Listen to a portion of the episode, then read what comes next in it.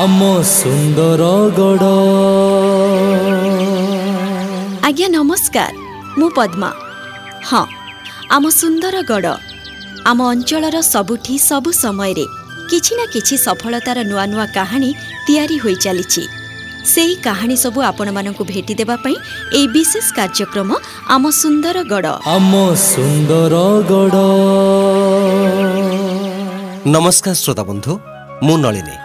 ଶିକ୍ଷା ସ୍ୱାସ୍ଥ୍ୟ ପୋଷଣ ଜୀବିକା କୃଷି ଓ ଏମିତି କେତେ କଥା। ସରକାରଙ୍କର ପ୍ରଭାବଶାଳୀ ଯୋଜନା ସାଙ୍ଗକୁ ଆମ ଜିଲ୍ଲା ପ୍ରଶାସନର ନିରନ୍ତର ଉଦ୍ୟମ ଯୋଗୁଁ ଏସବୁର ସଫଳ ରୂପାୟନ ହୋଇପାରୁଛି। ଜିଲ୍ଲାର ସେହି ସଫଳତାର କାହାଣୀ ବଖାଣୁଛି ଏହି କାର୍ଯ୍ୟକ୍ରମ ଆମ ସୁନ୍ଦରଗଡ଼। ଆମ ସୁନ୍ଦରଗଡ଼। ପଦ୍ମା କ'ଣ ଭାବୁଛ? ନଳିନୀ? ଏଇ ଆମ ଗାଁର ସ୍ତ୍ରୀ ଲୋକମାନଙ୍କ କଥା ଭାବୁଥିଲି ମ। କି କଥା ଯେ ଗାଁରେ କେହି ସ୍ତ୍ରୀ ଲୋକ ଗର୍ଭବତୀ ହେଲେ ସେମାନଙ୍କ ଇଚ୍ଛା ଭଲରେ ଭଲରେ ଛୁଆଟିଏ ହେଇଯାଉ। କିନ୍ତୁ ଘରର ଆର୍ଥିକ ସ୍ଥିତି ଭଲ ନଥିଲେ ଗର୍ଭବତୀ ମାଆକୁ ନା ପୁଷ୍ଟିକର ଖାଦ୍ୟ ମିଳିପାରିବ ନା ଉପଯୁକ୍ତ ସ୍ୱାସ୍ଥ୍ୟ ସେବା।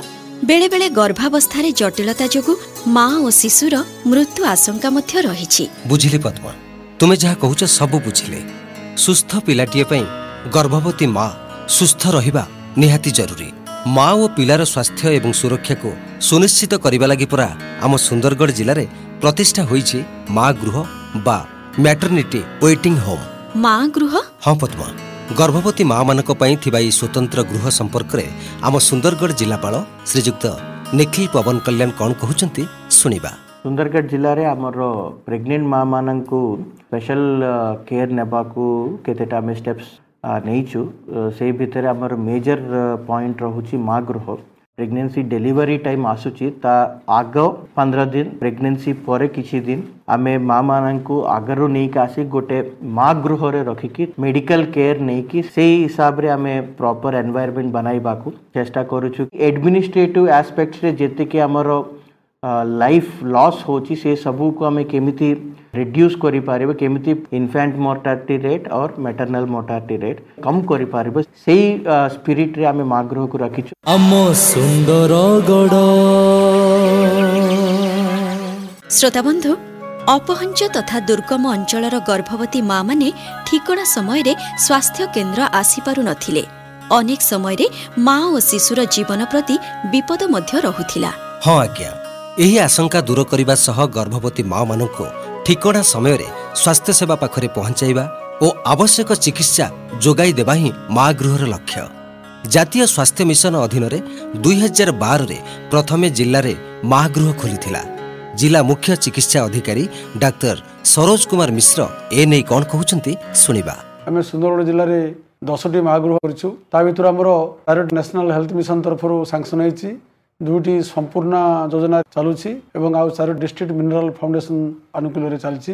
ସେଗୁଡ଼ିକ ହେଲା ଲେଫ୍ରିପଡ଼ା ପୋଇଗାଁ ଗୁରୁଣ୍ଡିଆ କେ ବଲାଙ୍ଗ ରାଜଗାଙ୍ଗପୁର ଗୁଣ୍ଡିଆଡିହି ଚଣ୍ଡିପୋଷ କୋଇରା ଫୁଲିଝର ଆଉ ବାଲିଶଙ୍କରା। ଏ ଅଞ୍ଚଳ ଗୁଡ଼ାକରେ ପ୍ରଥମେ କିଛି କିଛି ଶଯ୍ୟା ଛଅ ଶଯ୍ୟା ବିଶିଷ୍ଟ ଥିଲା ତାପରେ ପରେ କିଛି ଆଠ ଶଯ୍ୟା ବିଶିଷ୍ଟ ଥିଲା। ଜିଲ୍ଲା ଖଣିଜ ପ୍ରତିଷ୍ଠାନ ଅନୁକୂଳରେ ଆମେ ସେ ସବୁଗୁଡ଼ାକୁ ବାର ଶଯ୍ୟା ବିଶିଷ୍ଟ ପରିବର୍ତ୍ତନ କରିଦେଲୁ। ଶୁଣିଲେ ତ ଶ୍ରୋତାବନ୍ଧୁ ଅଙ୍ଗନବାଡି କେନ୍ଦ୍ର ଜରିଆରେ ପଞ୍ଜୀକୃତ ହୋଇଥିବା ଦୁର୍ଗମ ତଥା ଅପହଞ୍ଚ ଗାଁର ଗର୍ଭବତୀ ମାମାନଙ୍କୁ ଚିହ୍ନଟ କରି ପ୍ରସବର କିଛି ଦିନ ପୂର୍ବରୁ ମା ଗୃହକୁ ଅଣାଯାଉଛି। ଖାଲି ସେତିକି ନୁହେଁ ପଦ୍ମ ଏଠାରେ ନିୟମିତ ସ୍ୱାସ୍ଥ୍ୟ ପରୀକ୍ଷା ସହ ପୁଷ୍ଟିକର ଖାଦ୍ୟ ଓ ଆବଶ୍ୟକ ପରାମର୍ଶ ମଧ୍ୟ ମିଳୁଛି। ପ୍ରସବ ପରେ ମାତୃତ୍ୱ ପାଇଁ କାଉନ୍ସେଲିଂ ମଧ୍ୟ କରାଯାଉଛି। ଜିଲ୍ଲାର ଦୁଇ ଜଣ ସ୍ୱାସ୍ଥ୍ୟକର୍ମୀ ଭଉଣୀ ଏ ନେଇ କ'ଣ କହୁଛନ୍ତି ଶୁଣନ୍ତୁ। ପାହାଡ଼ିଆ ଘଞ୍ଚ ଦୂରତା ଅଞ୍ଚଳରୁ ମାଆ ମାନଙ୍କୁ ଆଣିକି ମାଆ ଗୃହରେ ରଖୁଛୁ। ପେସେଣ୍ଟ ସହିତ ଜଣେ ଆଟେଣ୍ଡାଣ୍ଟ ବି ରହିବେ। ତିନି ଚାରି ଦିନରେ ଥରେ ଆମେ ତାଙ୍କର ବିପି ହିମୋଗ୍ଲୋବିନ୍ ଟେଷ୍ଟ କରୁ। ତାପରେ ତାକୁ ନେଇକି ଅଲ୍ଟ୍ରାସାଉଣ୍ଡ ପାଇଁ ନେଇଯାଉ। ତାପରେ ଲେବର ପେନ୍ ହେଲେ ଆମେ ପଠାଉଛୁ ହସ୍ପିଟାଲକୁ। ମୋ ନାଁ ପଙ୍କଜିନୀ ମହାନ୍ତ। ମୁଁ ମାଗୃହର ଏଲ୍ଏଚ୍ ଭାବେ କାର୍ଯ୍ୟ କରୁଛି। ଆଶା ଦିଦିମାନଙ୍କ ଗାଁରେ ଥାଇକି ମୋତେ କଲ୍ କରନ୍ତି ତାଙ୍କର ମା ମାନଙ୍କର ପିଡିଡି ଦଶ ଦିନ ପୂର୍ବରୁ ସେ ଦେଖିକି କଲ୍ କରନ୍ତି ଆସିକି ଆମେ ମା ସହିତ ସାକ୍ଷାତ କରୁ କାଉନସିଲିଂ କରୁ ବୁଝାଉ ମା ଗୃହରେ ସବୁ ସୁବିଧା ବିଷୟରେ ସେମାନଙ୍କୁ ଜଣାଉ। ତ ତାପରେ ସେ ଆମ ପାଇଁ ଯିବା ପାଇଁ ରାଜି ହୁଅନ୍ତି। ଆମେ ଶହେ ଦୁଇକୁ କଲ୍ କରୁ ତାପରେ ଆମେ ନେଇକି ରାଜଗାଙ୍ଗପୁର ମା ଗୃହକୁ ଯାଉ। ଶ୍ରୋତାବନ୍ଧୁ ସରକାରୀ ଘରୋଇ ସହଭାଗିତାରେ ପରିଚାଳିତ ହେଉଥିବା ପ୍ରତି ମା ଗୃହରେ ସ୍ୱାସ୍ଥ୍ୟକର୍ମୀ ଓ ସହାୟିକା ନିଯୁକ୍ତ ହୋଇଛନ୍ତି। ସ୍ଥାନୀୟ ଆଶା ଦିଦିମାନେ ଗର୍ଭବତୀ ମହିଳାଙ୍କୁ ଚିହ୍ନଟ କରି ମା ଗୃହକୁ ଆଣୁଛନ୍ତି ଡାକ୍ତରଖାନା ନେଉଛନ୍ତି। ପୁଣି ପ୍ରସବ ପରେ ନେଇ ଘରେ ଛାଡୁଛନ୍ତି। ଗର୍ଭବତୀ ମାର ପାଖେ ପାଖେ ରହିଛନ୍ତି ସ୍ୱାସ୍ଥ୍ୟକର୍ମୀ। ପଦ୍ମା ତମେ ଜାଣିଛ ଦୁଇ ହଜାର ଉଣେଇଶ କୋଡ଼ିଏ ବର୍ଷରେ ଜିଲ୍ଲାର ବିଭିନ୍ନ ସ୍ଥାନରେ ଥିବା ମା ଗୃହରୁ ଚଉଦଶହ ସତସ୍ତରୀ ଜଣ ଗର୍ଭବତୀ ମା ସେବା ପାଇଛନ୍ତି। ଚଳିତ ବର୍ଷ ମଧ୍ୟ ମା ଗୃହରୁ ଉପକୃତ ହେଉଛନ୍ତି ଶତାଧିକ ଗର୍ଭବତୀ ମା। ତେବେ ନଳିନୀ ମା ଗୃହରୁ ଲାଭ ପାଇଥିବା ଆମ ଜିଲ୍ଲାର କେତେଜଣ ଗର୍ଭବତୀ ମାଙ୍କ ମୁହଁରୁ ସେମାନଙ୍କ କଥା ଶୁଣିବା। ଆମ ଗାଁ ଦୂରରେ ଅଛି। ମେଡ଼ିକାଲ ଆସିବା ପାଇଁ ସୁବିଧା ନାହିଁ। ଆପଟେ ଗାଡ଼ି ଯାଏନି ସେଥିପାଇଁ ମା ଗୃହ ପାଇଁ ଆସିଛୁ। ଆଉ ଏଠି ଆମର ବି ଯତ୍ନ ନେওয়া ହେଉଛି। ଆଉ ଆମ ଛୁଆ ବି ଯତ୍ନ ନିଆ ହେଉଛି। ବହୁତ ଭଲ ଲାଗୁଛି। ଆମେ ଏଠି ଆସିଲା ପରେ ଖାନା ପିନା ସବୁ ଠିକ୍ରେ ଦିଆଯାଉଛି। ଏନେ ଆସିଲା ପରେ ବିପି ସୁଗର ଅଲ୍ଟ୍ରାସାଉଣ୍ଡ ଟେଷ୍ଟ ହେଉଛି। ମୋ ଛୁଆ ଲାଇନ୍ ବ୍ୟବସ୍ଥା କରାଯାଉଛି ଏଇଠି ମା ଗୃହରେ। ମୁଁ ସେଥିପାଇଁ ଖୁସି। ଆଶା ଦିଦି ଆମକୁ ମା ଗୃହକୁ ଆଣିଲେ।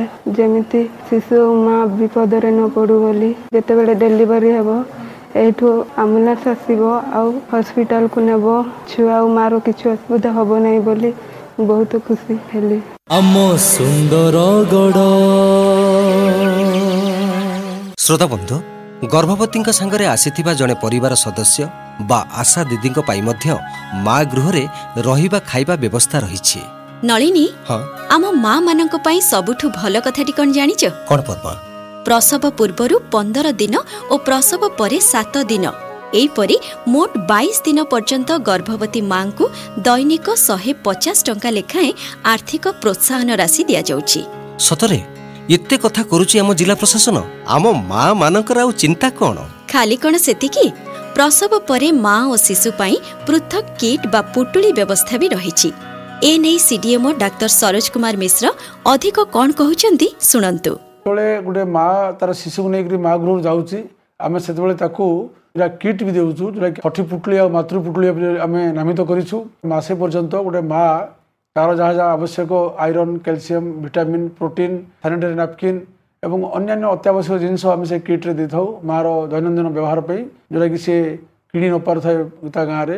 ଆଉ ଛୁଆର ମଧ୍ୟ ଭିଟାମିନ୍ ଡି ଡ୍ରପ୍ ଥଣ୍ଡା ସିଜନରେ ତାକୁ ସେ ଥଣ୍ଡା ଦାଉ ରକ୍ଷା କରିବା ପାଇଁ ତାକୁ ପୋଷାକ ମୋଜା କ୍ୟାପ୍ ସେ ଯେଉଁ ପୁଟୁଳିରେ ଆମେ ଦେଇଥାଉ।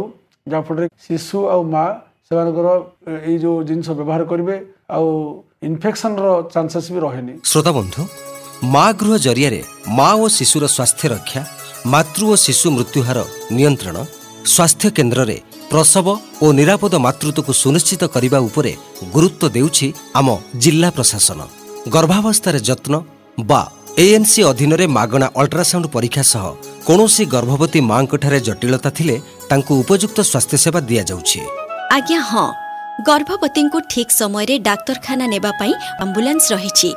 ଅଙ୍ଗନବାଡି କେନ୍ଦ୍ରକୁ ଅତ୍ୟାଧୁନିକ କରାଯାଉଛି। ପଦ୍ମା ତମେ ଜାଣିଛ?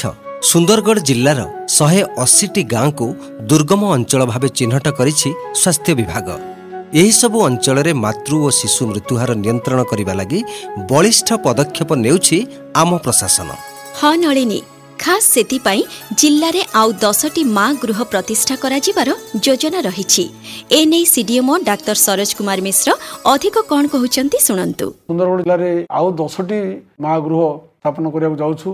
ସେଟା ସମ୍ପୂର୍ଣ୍ଣ ଜିଲ୍ଲା ଖଣିଜ ପ୍ରତିଷ୍ଠାନ ଅନୁକୂଳରେ ହିଁ ହବ ଆଉ ସେଗୁଡ଼ାକ ହେଲା ଡୁଡକା ଯୋଉଟାକି ହେମଗିରି ବ୍ଲକର କଙ୍କଜୋର ଟାଙ୍ଗରପାଲି ବ୍ଲକର ଟାଙ୍ଗରଗାଁ ଏକମା ଖତକୁରବାହାଲ ବିଶ୍ରା ଚିତାପେଡ଼ି ସୋଲ କାମଡିହି ଆଉ ବର୍ଷୁଆନ ଏ ସବୁଗୁଡ଼ାକ ବହୁତ ଇଣ୍ଟେରିୟର ଜାଗା ଯୋଉଠିକି ମାଆମାନେ ଆସିବାରେ ବି ଅସୁବିଧା ହୁଏ। ତେଣୁ ଖୁବ୍ ଶୀଘ୍ର ସ୍ଥାନ ଚିହ୍ନଟ କରୁଛୁ। ଆଉ ତା ପାଇଁ ମଧ୍ୟ ଆମର ଟେଣ୍ଡର ଫ୍ଲୋଟ୍ ହେଇଛି। ଏନ୍ଜିଓ ମାନେ ଏମାନଙ୍କୁ ପରିଚାଳନା କରିବେ। ସେମାନେ ଭାଗ ନେଇଛନ୍ତି। ଆମେ ଖୁବ୍ ଶୀଘ୍ର ଫାଇନାଲାଇଜ୍ ହେଲା ପରେ ଆମେ ଏଇ ଯେଉଁ ଦଶଟି ସ୍ଥାନରେ ମା ଗୃହ ସ୍ଥାପନ କରିପାରିବୁ ଯେଉଁଠିକି ପ୍ରସବ ପରବର୍ତ୍ତୀ ଆଉ ପ୍ରସବ ପୂର୍ବବର୍ତ୍ତୀ ସେବା ସେଠି ଉପଲବ୍ଧ ହୋଇପାରିବ। ଆମ ସୁନ୍ଦର ଗଡ଼। ପଦ୍ମା ଆଜି ଏତେ କଥା ଭିତରେ ସମୟ ବି ଜଣା ପଡ଼ିଲାନି। ଶ୍ରୋତାବନ୍ଧୁ ଆମ କାର୍ଯ୍ୟକ୍ରମ ସାରିବା ପୂର୍ବରୁ ସୁନ୍ଦରଗଡ଼ ଜିଲ୍ଲା ହେଲ୍ପଲାଇନ୍ ନମ୍ବର ଟିପି ରଖନ୍ତୁ। ଆମର ଟୋଲ୍ ଫ୍ରି ନମ୍ବରଟି ହେଲା ଏକ ଆଠ ଶୂନ ଶୂନ ତିନି ଚାରି ପାଞ୍ଚ ସାତ ଚାରି ଛଅ ଏକ। ଆମ ସୁନ୍ଦରଗଡ଼ କାର୍ଯ୍ୟକ୍ରମକୁ ଆଜି ଏଇଠି ରଖିବା। ଆଜ୍ଞା ହଁ। ପୁଣି ଏକ ନୂଆ ବିଷୟ ଧରି ଆର ସପ୍ତାହରେ ଆମେ ପହଞ୍ଚିବୁ ଆପଣଙ୍କ ପାଖରେ। ବିଦାୟ ଦିଅନ୍ତୁ ନମସ୍କାର। ନମସ୍କାର। ଆମ ସୁନ୍ଦର ଗଡ଼